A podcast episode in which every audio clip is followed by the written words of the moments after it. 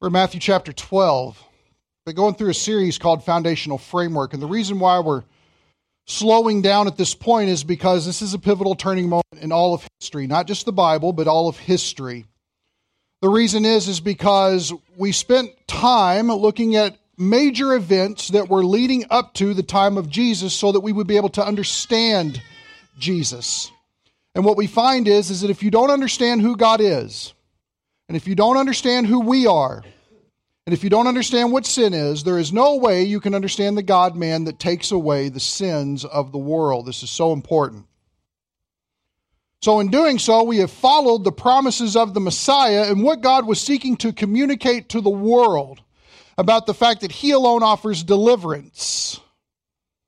And yet, out of all the ways He could possibly give deliverance, He gave it through a frail Jewish man. So, what we're finding at this moment is that by the miracles that he worked, by the teachings that he gave, the signs that were granted to him by the power of the Holy Spirit, all were the stamp that signified him as the Messiah. But the religious know it alls of the day decided no, his power actually comes from the devil. That's where he gets his juice from. It's not from God. It's from Satan.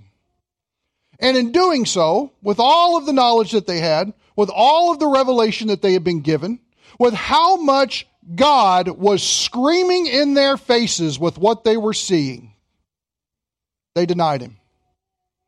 In doing so, they committed what is called the unpardonable sin. And if you want more information about that, that was last week. So now Jesus has condemned them. And what I want us to do is I want us to look Let's probably start here at uh, start at 30. Verse 30. Chapter 12, verse 30. He is in a hot and heavy uh, reading them the riot act kind of thing going on here. Jesus is fired up. I love it when Jesus gets fired up. It completely destroys all the hallmark moments that we have of him. It's kind of good every once in a while. He who is not with me is against me. And he who does not gather with me scatters. Is there a fence? Can you sit on the fence with Jesus? Oh, in fact, you sit on the fence too long, it begins to hurt. So you don't want to do that. Jesus won't let you. Everyone at some point in their life has got to make a decision about what they believe about Jesus Christ. He either is God in the flesh, the Savior, deliverer, payer of sins, or he is the craziest person that recorded history has ever documented. It's one or the other. You can't get your way around it. Even Jesus is clear about it. You're either with me or you're against me. So he moves on. Verse 31 Therefore I say to you, any sin and blasphemy shall be forgiven people. Now stop. Aren't you thankful for that? You ever blaspheme Jesus in your life? See nobody. Yeah, exactly, right? Which means, yes, I have. So notice, he says it'll be forgiven people. That's good. But as far as what the Pharisees have seen from the demonstration of the miracles from the power of the Holy Spirit, notice what he says here. But blasphemy against the Spirit shall not be forgiven. He reiterates it again, 32. Whoever speaks a word against the Son of Man, it shall be forgiven him. But whoever speaks against the Holy Spirit. And remember, these are men who had witnessed the acts of the Holy Spirit being performed through the Messiah as clear as day. A man with a withered hand, stretch out your hand, it's made whole. A man who was demon possessed, exorcised. Now, notice that no head spun around, nobody projectile anything, right? Exorcist, get that out of your mind. It's not what the Bible says, okay? Then people be crazy. So, whoever speaks a word against the Son of Man, it shall be forgiven him. But whoever speaks against the Holy Spirit, it shall not be forgiven him, either in this age, okay? If that wasn't bad enough, but notice what it says, or in the age to come. There is no salvation for these men because of the conclusion that they were promoting whether in their life or the life after. when the kingdom comes and the next age is ushered in, they cannot be saved. Unsavable. That's exactly how terrible this sin was. I don't know if you've pondered that. Spend time thinking about that at some point. This is like we see in Revelation with people who take the mark of the beast. When they take the mark of the beast, they have just made the decision to become unsavable in the eyes of God. They cannot be redeemed at that moment. It's a scary thought. So as I was trudging through, I thought, man, verses 33 through 50, we can get that done this week. And the Lord said, no. I said, why, God? And he goes, Because the context is not going to let you do that. And I said, Why, God? I need to get through this. Do you realize this is foundational framework number 50? You guys have sat through 50 Sundays of this. Perseverance, endurance, right? Like, yeah, I get that. I get that. I sit through the preacher's sermons. I get it. I appreciate that. Thank you. That's kind of you. I will pay you later. Verse 33. Here's a reason why I can't go any further than 37. Either make the tree good and its fruit good, or make the tree bad and its fruit bad. For, and real quick, for is what's known as a causal conjunction. It is linking together the reasoning or an elaboration of the statement that was just made. It's giving you the cause for it. Okay? The tree is known by its fruit. Now you say, what is so profound by this or, or, or, with this? Anybody got a fruit tree out in their yard? Anybody got a fruit tree on their property? Do you pull fruit from it? Is it good fruit or bad fruit? It's good. Now here's the thing, and I don't know about tree stuff. What's a tree guy called? An arborist. I should know that. Spending time with Kevin. I should know that. Is he here? Oh, where's he at? Oh, he's in the back. Oh, you didn't hear that, did you? Oh, okay. Oh. It doesn't take a genius, it doesn't take an arborist to know that if you've got good fruit, you got a good tree. Anybody ever seen a funky Charlie Brown Christmas tree with the most amazing red apples you've ever seen in your life on it? Have you ever seen that? No, because it doesn't exist. Or let me say it this way the product has got to be consistent with the contents. Follow me now, because notice what he says. For, here's the reason the tree is known by its fruit. Put your finger here, turn back to Matthew 7. We're going to do a lot of flipping around today because of the subject at hand. I'm going to show you this in just a second. This is towards the end of the Sermon on the Mount when Jesus is teaching his disciples about what it is to live a life that is worthy of inheriting the kingdom. It is not a salvation by works. Salvation, being justified before God, is by faith alone in the Lord Jesus Christ alone. However, after you are justified before God, it matters how you live. It is not you were just given a one ticket way to heaven and now, you know, don't worry about sinning anymore whatsoever. It's all under the rug. No, your sin still matters. You're still going to heaven, but your sin still matters. Jesus wants to teach his disciples how to live a life that is a worthy life, that it's a life worth living. Not because it matters now, but because it will matter in the kingdom to come. And so he says here, chapter 7, look at verse 16. Actually, let's do 15. That'll help us. Beware of the false prophets. Okay, everybody got that? Prophets who are bad. You can just write that in, right? That's the Jeremy translation. Who come to you in sheep's clothing, but inwardly are ravenous wolves. They look like you they smell like you. They dress like you. But notice what it says, but inwardly or what? They will tear you up. See, this is why when you judge somebody, whether or not they're saved on their works, doesn't make any sense.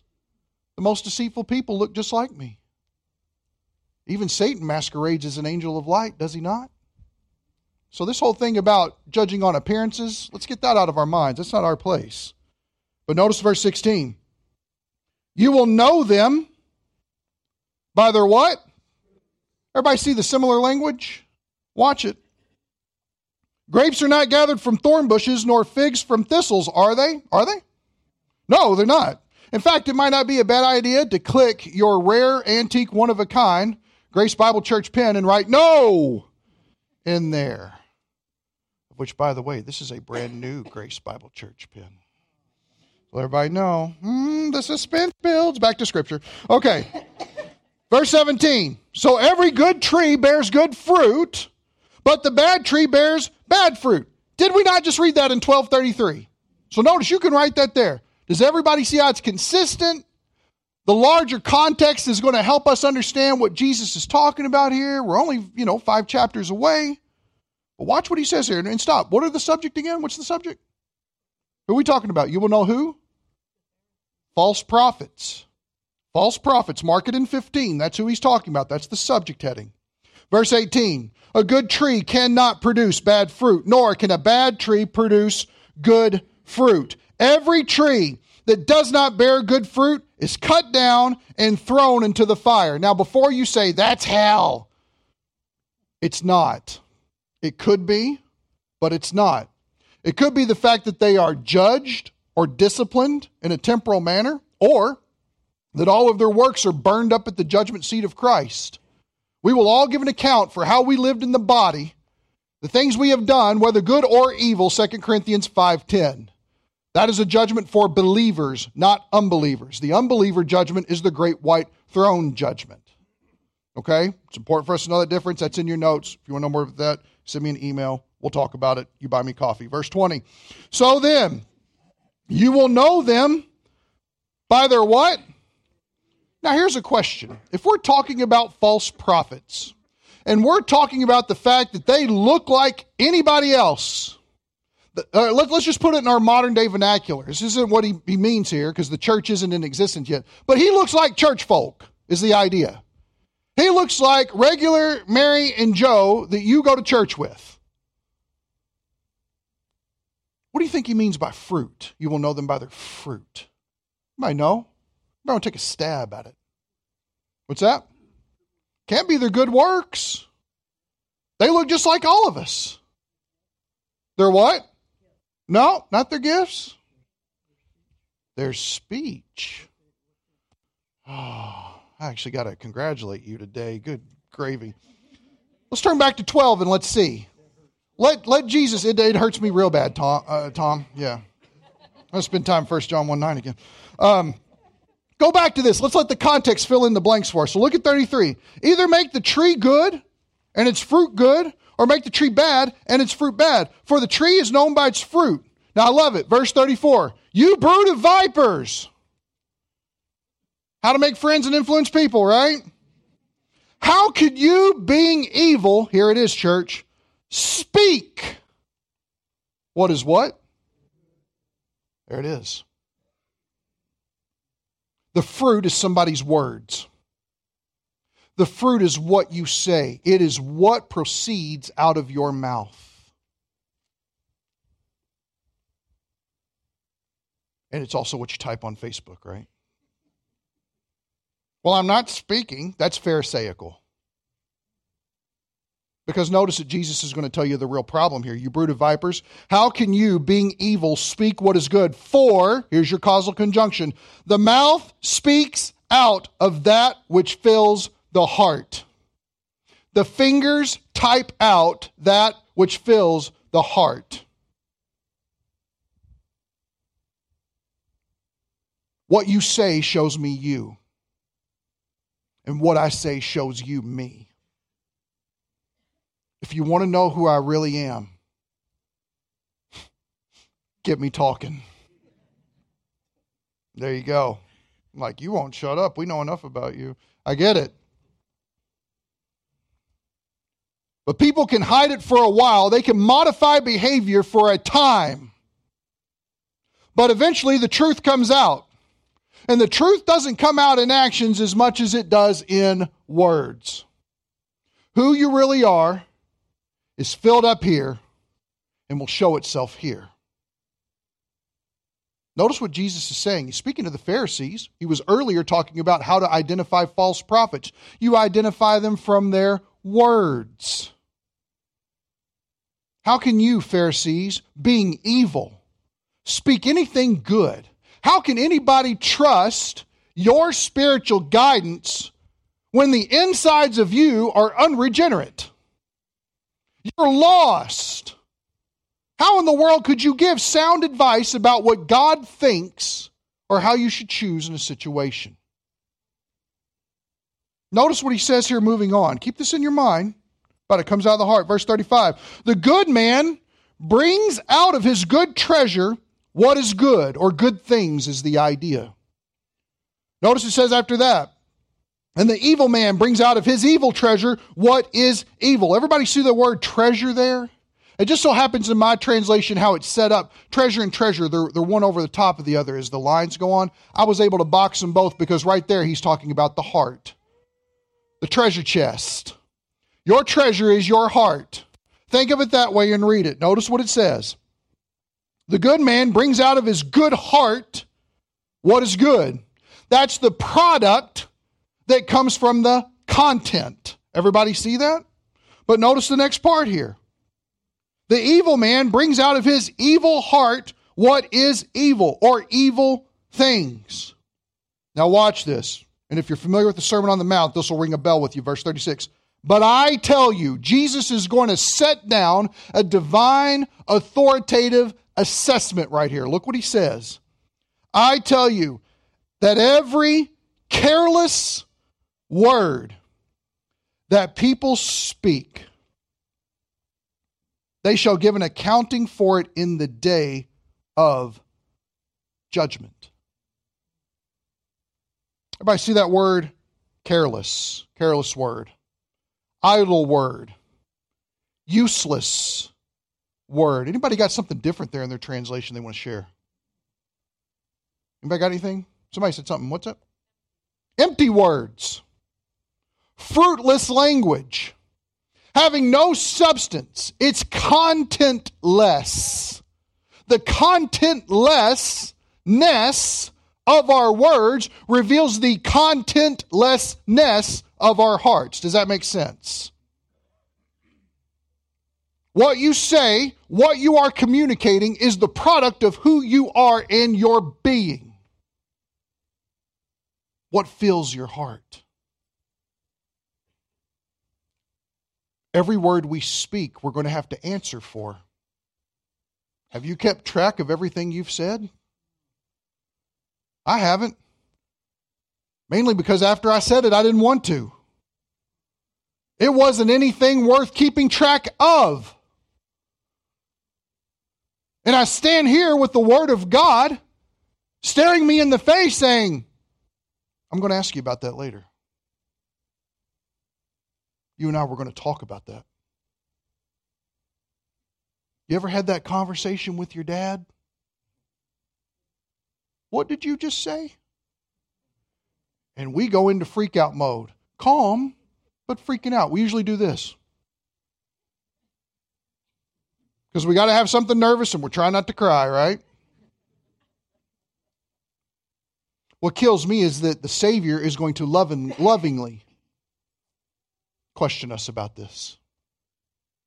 I mean, he's not surprised we sinned, right? That didn't catch him by surprise. He's not caught off guard. But was it characteristic of a redeemed, blood bought saint of God who is sin free in the Creator's eyes and was given new life to be lived out through them because we do not have the ability nor the capacity to live that new life out ourselves. Was it prompted by the Holy Spirit? Was it prompted by us? Let's take a trip. We'll come back to that question. If you would, take your Bibles, turn with me to 2 Peter. If you got somebody next to you that's not familiar with their Bible, there's no shame in that. It's a big book. We don't expect everybody to have down where 66 books are located in this. But if you got somebody next to you that's having trouble finding it, help them out. You already know it's after First Peter, right? I love it. If you've ever read through the Bible from Genesis to Revelation, there's a lot that is said about somebody's words. Words are effective. Words can calm, words can soothe, words can stab. A lot of times we slit our own throats with our own tongues. And we do so willingly and joyfully. There's something to be said about examining the power of words. Look at 2 Peter 3. This is talking about people that scoff and mock the second coming of Christ. What it will be like in the end times when people want to ridicule you for holding fast to a Savior that they cannot see and who promised to return, as we just testified in taking of the Lord's table. But yet, where is He? That is the mocking. That is the scoffing that they bring. Notice chapter 3, verse 5. Peter tells us, For when they maintain this, it escapes their notice. Now, watch this. And if you want to mark it, do so. That by the word of God, the heavens existed long ago, and the earth was formed out of water and by water. What formed it? The Word. The Word. God spoke, and what was not became. He used words to create. That should tell us something from the get go of Genesis 1, just how powerful words are. But notice, through which the world at that time was destroyed, being flooded with water, talking about the flood in Noah's time. Verse 7 But by his what? Word, the present heavens and earth are being reserved for fire, kept for the day of judgment and destruction of ungodly men. God not only creates by words, but he also destroys by words. He will judge by words. Let me show you another one. Turn to the left to Deuteronomy. Or as Tom affectionately calls it, dude, you're on to me.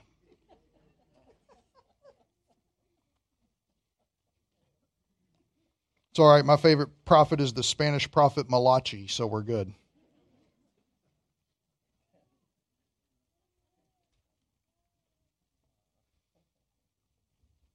Hannah and Rory just had their baby boy. They named him Malachi. I asked them if they were going to name him Malachi. Fruitless, empty words again. Chapter 13 of Deuteronomy. Sorry, did I not tell you the chapter? Too busy talking. See? Fruitless, empty words. Chapter 13 of Deuteronomy. Look at verse 1. If a prophet or a dreamer of dreams arises among you and gives you a sign or a wonder, and the sign or the wonder comes true, concerning which he spoke to you, saying, Now watch this, concerning which he spoke to you, saying, Here it is, let us go after other gods, whom you have not known, and let us serve them. You shall not listen to the words of that prophet or that dreamer of dreams. For the Lord your God is testing you to find out if you love the Lord your God with all your heart and with all your soul. Now, watch this. You shall follow Yahweh your Elohim and fear him, and you shall keep his commandments. Here it is. Listen to his what? His voice, his words. Serve him and cling to him. How do you tell a false prophet? See, what Jesus was talking about in Matthew 7 isn't any different than what Moses was communicating in Deuteronomy 13. It doesn't matter if they make things appear, disappear, heal the sick, raise the dead. It does not matter. What are they saying?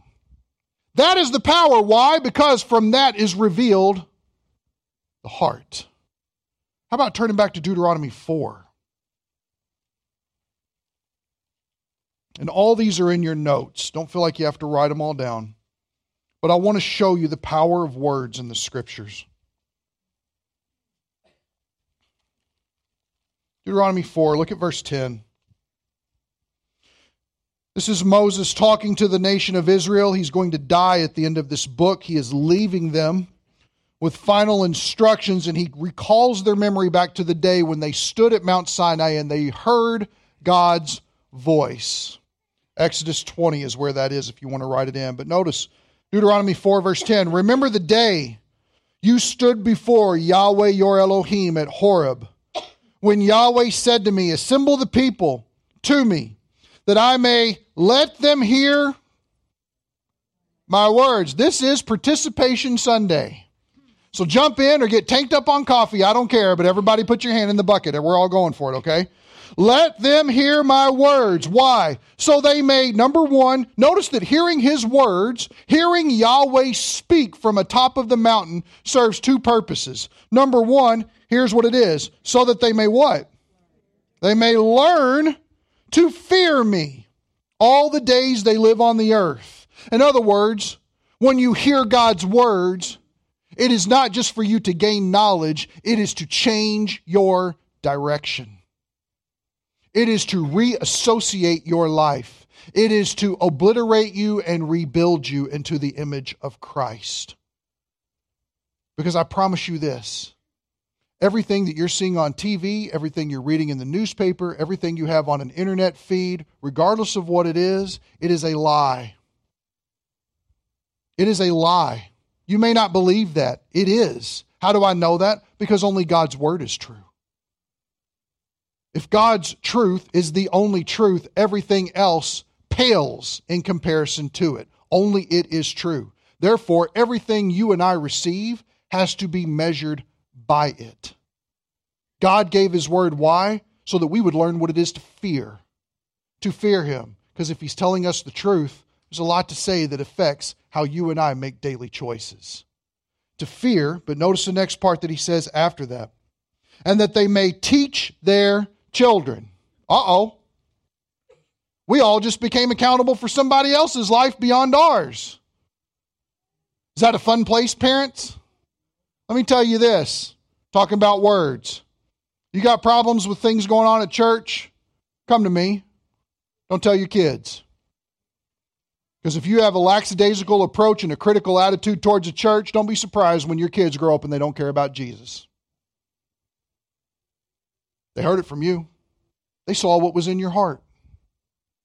Why should they step in that direction? Everybody see the power of words. Notice the next part here. Verse 11, you came near and you stood at the foot of the mountain, and the mountain burned with fire. That was pretty crazy, right? That's cool to see. And notice it says after that, to the very heart of the heavens. Now, notice, it burned to the heart of the heavens, but notice the next word darkness, cloud, and thick gloom. What in the world is going on there? Was it amazing to see? You guys don't sound very impressed with Yahweh revealing himself. Do you think that would have been impressive to see? Yes. Was it the most important thing there? It was not. Notice what he says. Then Yahweh spoke to you. From the midst of the fire, you heard the sound of words, but you saw no form, only a voice. You know why they didn't see a form? Because they would have been real quick to go out to the antique store and try to scrap some things together in order to resemble that. That's why. Don't focus on the form. Don't make an image of anything on earth or above the earth or under the earth. Listen to his word. Let that be your focus. His word is what matters. In fact, if you're familiar with Exodus 20, and we looked at this a while back, you know that after it was over, all the people, scared out of their minds and knocking knees and looking at each other, trembling, said, Don't ever let God speak to us again. Because if he does, we'll die. Now, that doesn't make any sense because they didn't die the first time. But notice the fear that it struck in the hearts of people when they heard him speak audibly in giving the Ten Commandments. Words are important. Now let's get out of the Old Testament for somebody has a coronary. Matthew chapter 6. Right? Anybody here love the Old Testament? Okay. Okay, the saved ones do. That's good. Three of you. It's good. I'm just kidding. See, I can't judge you by your actions. I tell you, if for no other reason, why should we study the Old Testament? Because it beautifully unfolds who God is. There's nothing like it. Focusing on His attributes, blow your mind, change your world, change your heart, start speaking differently. It's interesting how that works. Chapter 6, Sermon on the Mount. There's a lot I could say here, but I want to draw your attention to this one thing. Verse 7 And when you are praying, now stop, and I'm not trying to make fun of anybody. Anybody heard somebody praying King James? Man, that's fun, isn't it? Lord, thy bounty that you've given to me. Man, you listen to that all day. It's real good. And when you are praying, do not use meaningless repetition.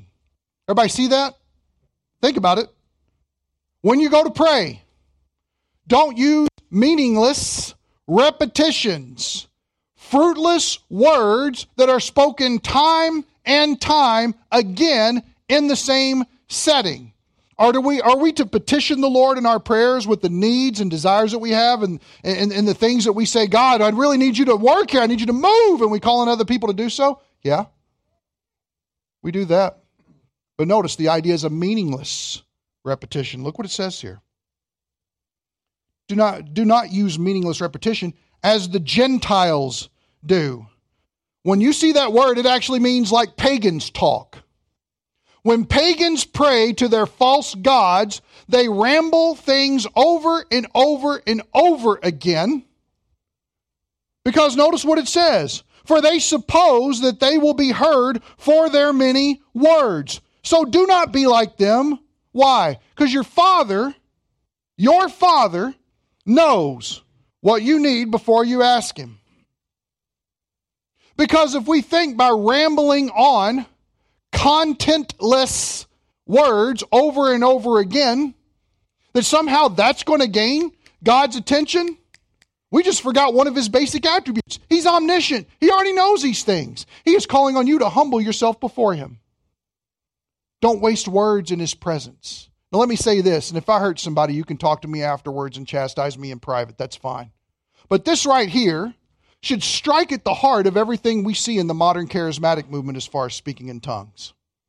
Because when I'm watching somebody go hamana shamana, hamana shamana, hamana shamana, hamana shamana, and if that means feed the dog, feed the dog, feed the dog, feed the dog, I'm getting fruitless repetition over and over and over again. That is not an authentic language, as Acts chapter 2 clearly tells us what the biblical gift of speaking in tongues is, and there's no interpreter present.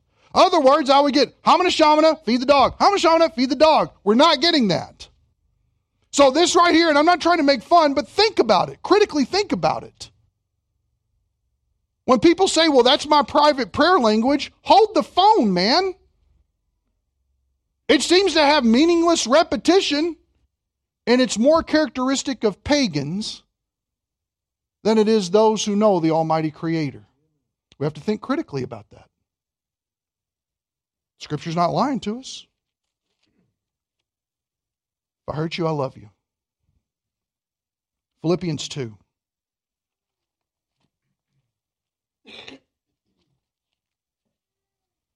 Philippians chapter 2. Some of you like, Paul wrote this. I'm, I'm, I'm good with this. Yeah, Paul wrote it. I don't know what you're studying before, but this is what Paul talks about. Paul gives us an excellent instruction here. I'm going to give you guys a test. You ready? Verse 14. Chapter 2, Philippians, verse 14 do all things. How many things are all things? All of them. Everything I do. When I wake up, when I go to bed, and even when I'm sleeping, it covers that time span. Now, here's a reason why I'm being clear because of what hits us next. Do all things without grumbling or disputing, complaining or debating. I know some believers who think that complaining is a spiritual gift. It's not. The Holy Spirit didn't give you that. But notice it, and here's what it's not. Don't do this. Why? Because I said. I love that Paul doesn't do that. As a spiritual father to us who wants to impart to the church sound walking in this world, he doesn't leave it at a I said so kind of thing. The reasoning behind it, if you can get the reasoning behind it, it matters more. If you can get the reasoning behind some of the scriptures that we're memorizing right now, you'll be amazed at how quickly you'll grab onto them and they will become second nature to you. You'll be thinking about them in the shower when you're trying to go to bed. All of a sudden, they just come up. If you get the gist behind why that is, watch what he says. Do all things without grumbling or disputing, so that, here's the reason, you will prove yourselves to be blameless. Now, does that mean you got to prove your salvation and only those people that are saved are those who don't complain or dispute? No. The word there, prove, actually means that you will come into being in blamelessness. When we all come to faith in Christ, we start out as babies in Christ. That's why you can't get mad at new believers. That's what babies do. They mess up, they spit up, they need changing. You're going to have to put six changes of clothes on them. They're going to throw things, they will break your TV. That didn't happen. Don't read into that. But they're going to do things, and you're going to go, Why in the world did you do that? Because I'm only two years old in Christ. That's why. And a lot of times, because the church, not necessarily this church, but it is worth assessing this, this opinion that I have, the church has by and large failed in the primary task that it's been given by the Lord Jesus of discipling people so that they have somebody holding their hand to grow them up for reasons as to why they shouldn't be grumbling and disputing. Often we get so frustrated with brand new Christians because they sin, and we write them off. We make the eternal judgment call that they must not really be saved.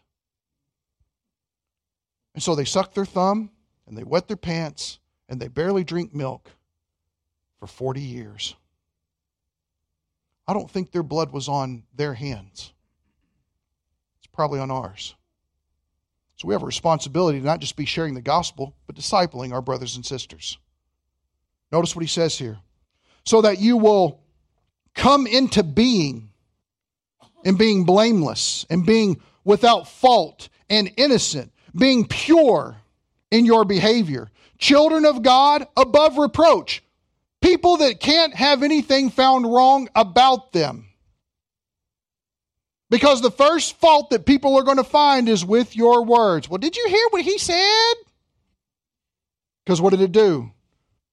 It revealed your heart. Notice, above reproach, in the midst of a crooked and perverse generation. Stop. Does grumbling and disputing sound like, it's like forgive me, sometimes I speak in tongues.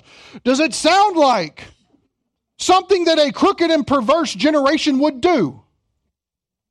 So notice, whatever the world is doing, that's not us. We are not to love the world or the things of the world. We've been bought with a price out of that junk. That's what we were. That's not who we are. We have a new position in Christ and a new life that Christ wants to live through us. Guess what? It's one without grumbling or complaining. As a sheep before the shears, did he open his mouth? Man, he could have, couldn't he? He could have looked at the cross and been like, What? Me? But I didn't do anything. Is he right? even that would have been complaining, wouldn't it? Even that would have been disputing with the Father. Like a sheep before the shears, he didn't say a word. When they asked him, he kept his mouth shut. Think about it. Notice, in the midst of this crooked and perverse generation, among whom you appear, you and I appear as lights in the world. Do we? Do we? because it seems like what is contingent upon the brightness of the light that we have appearing in this crooked and perverse generation is the fact of whether or not we've been grumbling and complaining. Our speech can darken the light. Everybody see that? It'll blow your witness. Why would somebody want to trust Christ if that's the way it is? Notice you shine as lights in the world, holding fast to the, what is it? Word of life. Everybody see how important the word is? Hold fast to the word of life. Here's the reason. So that in the day of Christ, that's the judgment seat, the Bema, I will have reason to glory because I did not run in vain nor toil in vain. In other words, Paul is saying, My time in sharing the gospel with you and teaching you and discipling you will not be found in vain because you actually listened and applied the sound doctrine that you were given, and your life was changed because while this crooked and perverse generation was complaining and grumbling about everything, you didn't have anything to say. Why? Because you weren't living for this world, you were living for something greater. Because you set your mind on the things above where Christ is seated at the right hand of God. That's your place.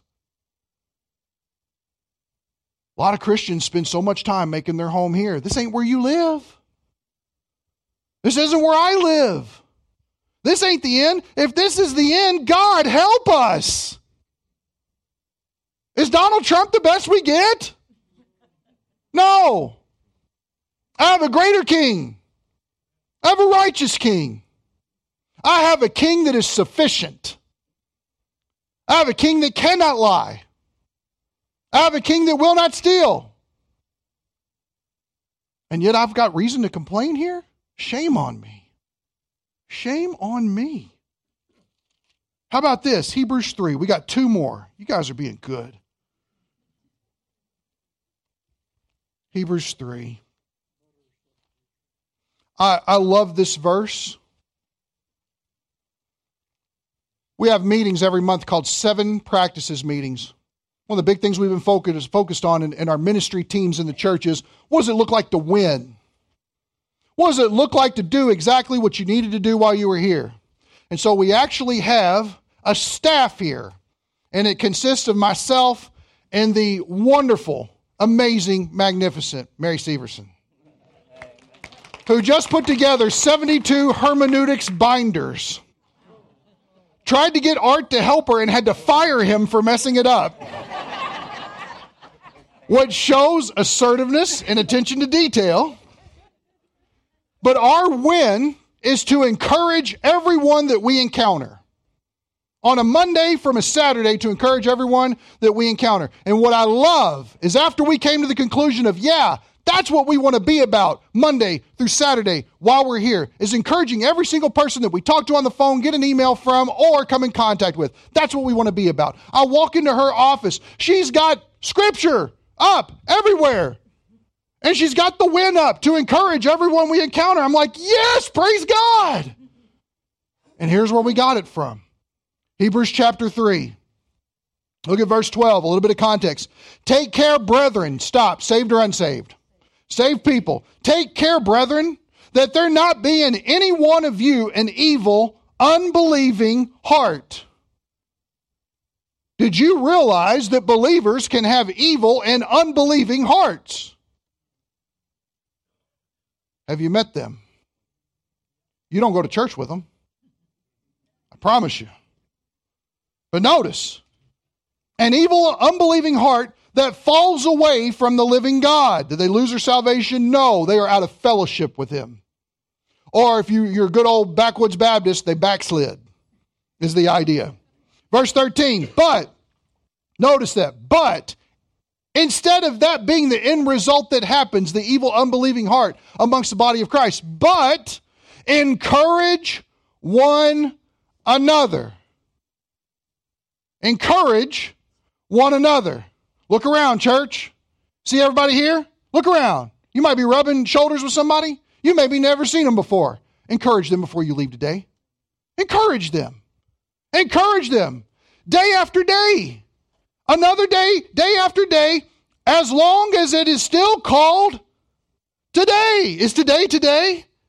Yes, every day that ends in Y, encourage somebody. That's the way it goes. Why? So that, here's the reason, none of you will be hardened by the deceitfulness of sin. Encouragement from your brothers and sisters, and you giving encouragement to your brothers and sisters, is actually a salve that softens the heart. It saves you from the deceitfulness of sin. Why? Because Satan wants to mess you up every day. He is after you every day that ends in Y. How do we battle that? Encourage one another every day that ends in Y. As long as it's called a day, encourage somebody. Sometimes we're the only encouragement that somebody gets. Find your brother and sister you haven't seen in a while, hug them, love them, encourage them. Why? Because we have a common hope and a common salvation. We have no reason to be upset. Sometimes we need to be reminded of that fact. Last one Ephesians. Oh, I love the book of Ephesians. Chuck is in my office asking me weekly, when are you going to preach through Ephesians? So, why don't you do it? You're pretty jazzed about it.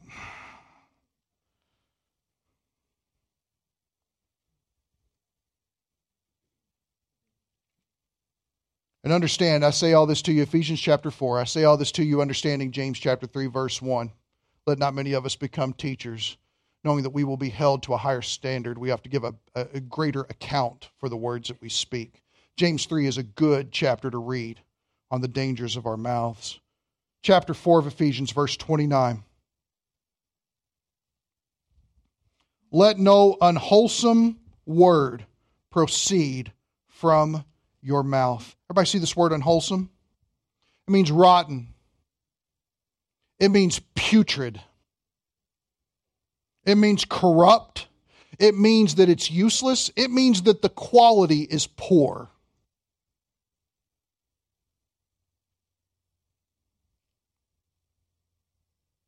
I love you. I'm going to pick on you. Say what you want about Jerry Blystone the man does not waste words. The man says exactly what needs to be said, and he thinks about whether or not it's the right thing to say. Now, I don't say that to make light of him in this situation or to embarrass him. But I do know this God's obviously taught him something. You see what I'm saying? God has taught a lesson here. And in one of our elders here in the church, that's what you want. You want somebody that you can look at as a leader of a church and say, you know what, there's a model here. There's somebody that is exemplifying this truth. Because when Jerry talks to me, I listen. It's not putrid, it's not poor quality, it's not useless. It's got weight, it holds value to it. And it's something that when I walk away from the conversation, I'm honestly having to sit there and look at it in my hand and roll it over in my heart for a while. Because it's something that he's speaking from experience, either in life or with the Lord, that I need to know. And I don't know it yet. That's wisdom. That's wisdom in action. Let no unwholesome word proceed out of your mouth, but only. Everybody see that word only? That means this is it. Only. This is the only thing that should be coming out of your mouth. Notice it's not, I hate my job. Nope, I hate my, fa- uh, my family. Nope, I hate my spouse. Nope, I hate this person. Nope, we hate a lot of things. What does Jesus tell us? If you hate somebody, you've done what? We're all guilty. We all deserve the chair. Because when you speak with hate against somebody, when you hate someone in your heart, you have murdered them. That's how seriously God takes sin. Don't let this fruitless, unwholesome, putrid stuff come out of your mouth. No, only such a word as is good for edification. What is edification? That's a real big Christianese word. Anybody well versed in Christianese here? Edification, what does it mean? Building up. Sounds like encouraging one another, doesn't it? Day after day, as long as it's called a day. Build one another up. Encourage one another. Such a word is as good for edification according to the need of the moment. Here's the reason so that it will give grace. It will give grace to those who hear.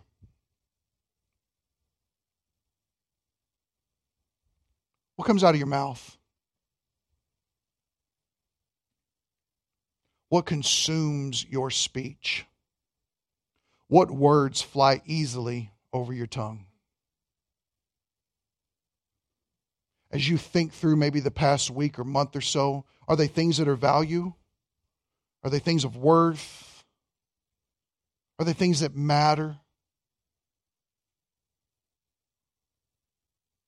Are they lying? Are they filled with hate? Is it like when you speak, daggers go off? Or are you a grace giver? Isn't that what Paul says? Speaking words that give grace. I tell you this if the world needs anything, it needs grace. It is the one thing that the world cannot manufacture, buy, or supply.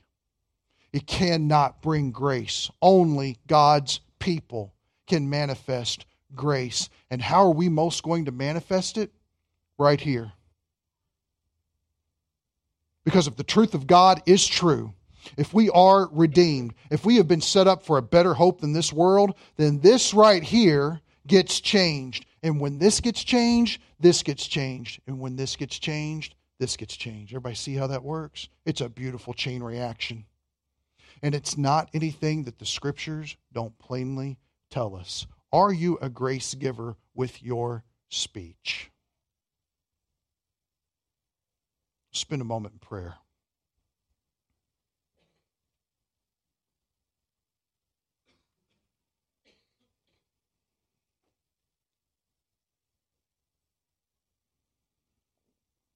Father, your word is very clear about how our words matter and that they can be used to hurt or heal or to blaspheme or encourage.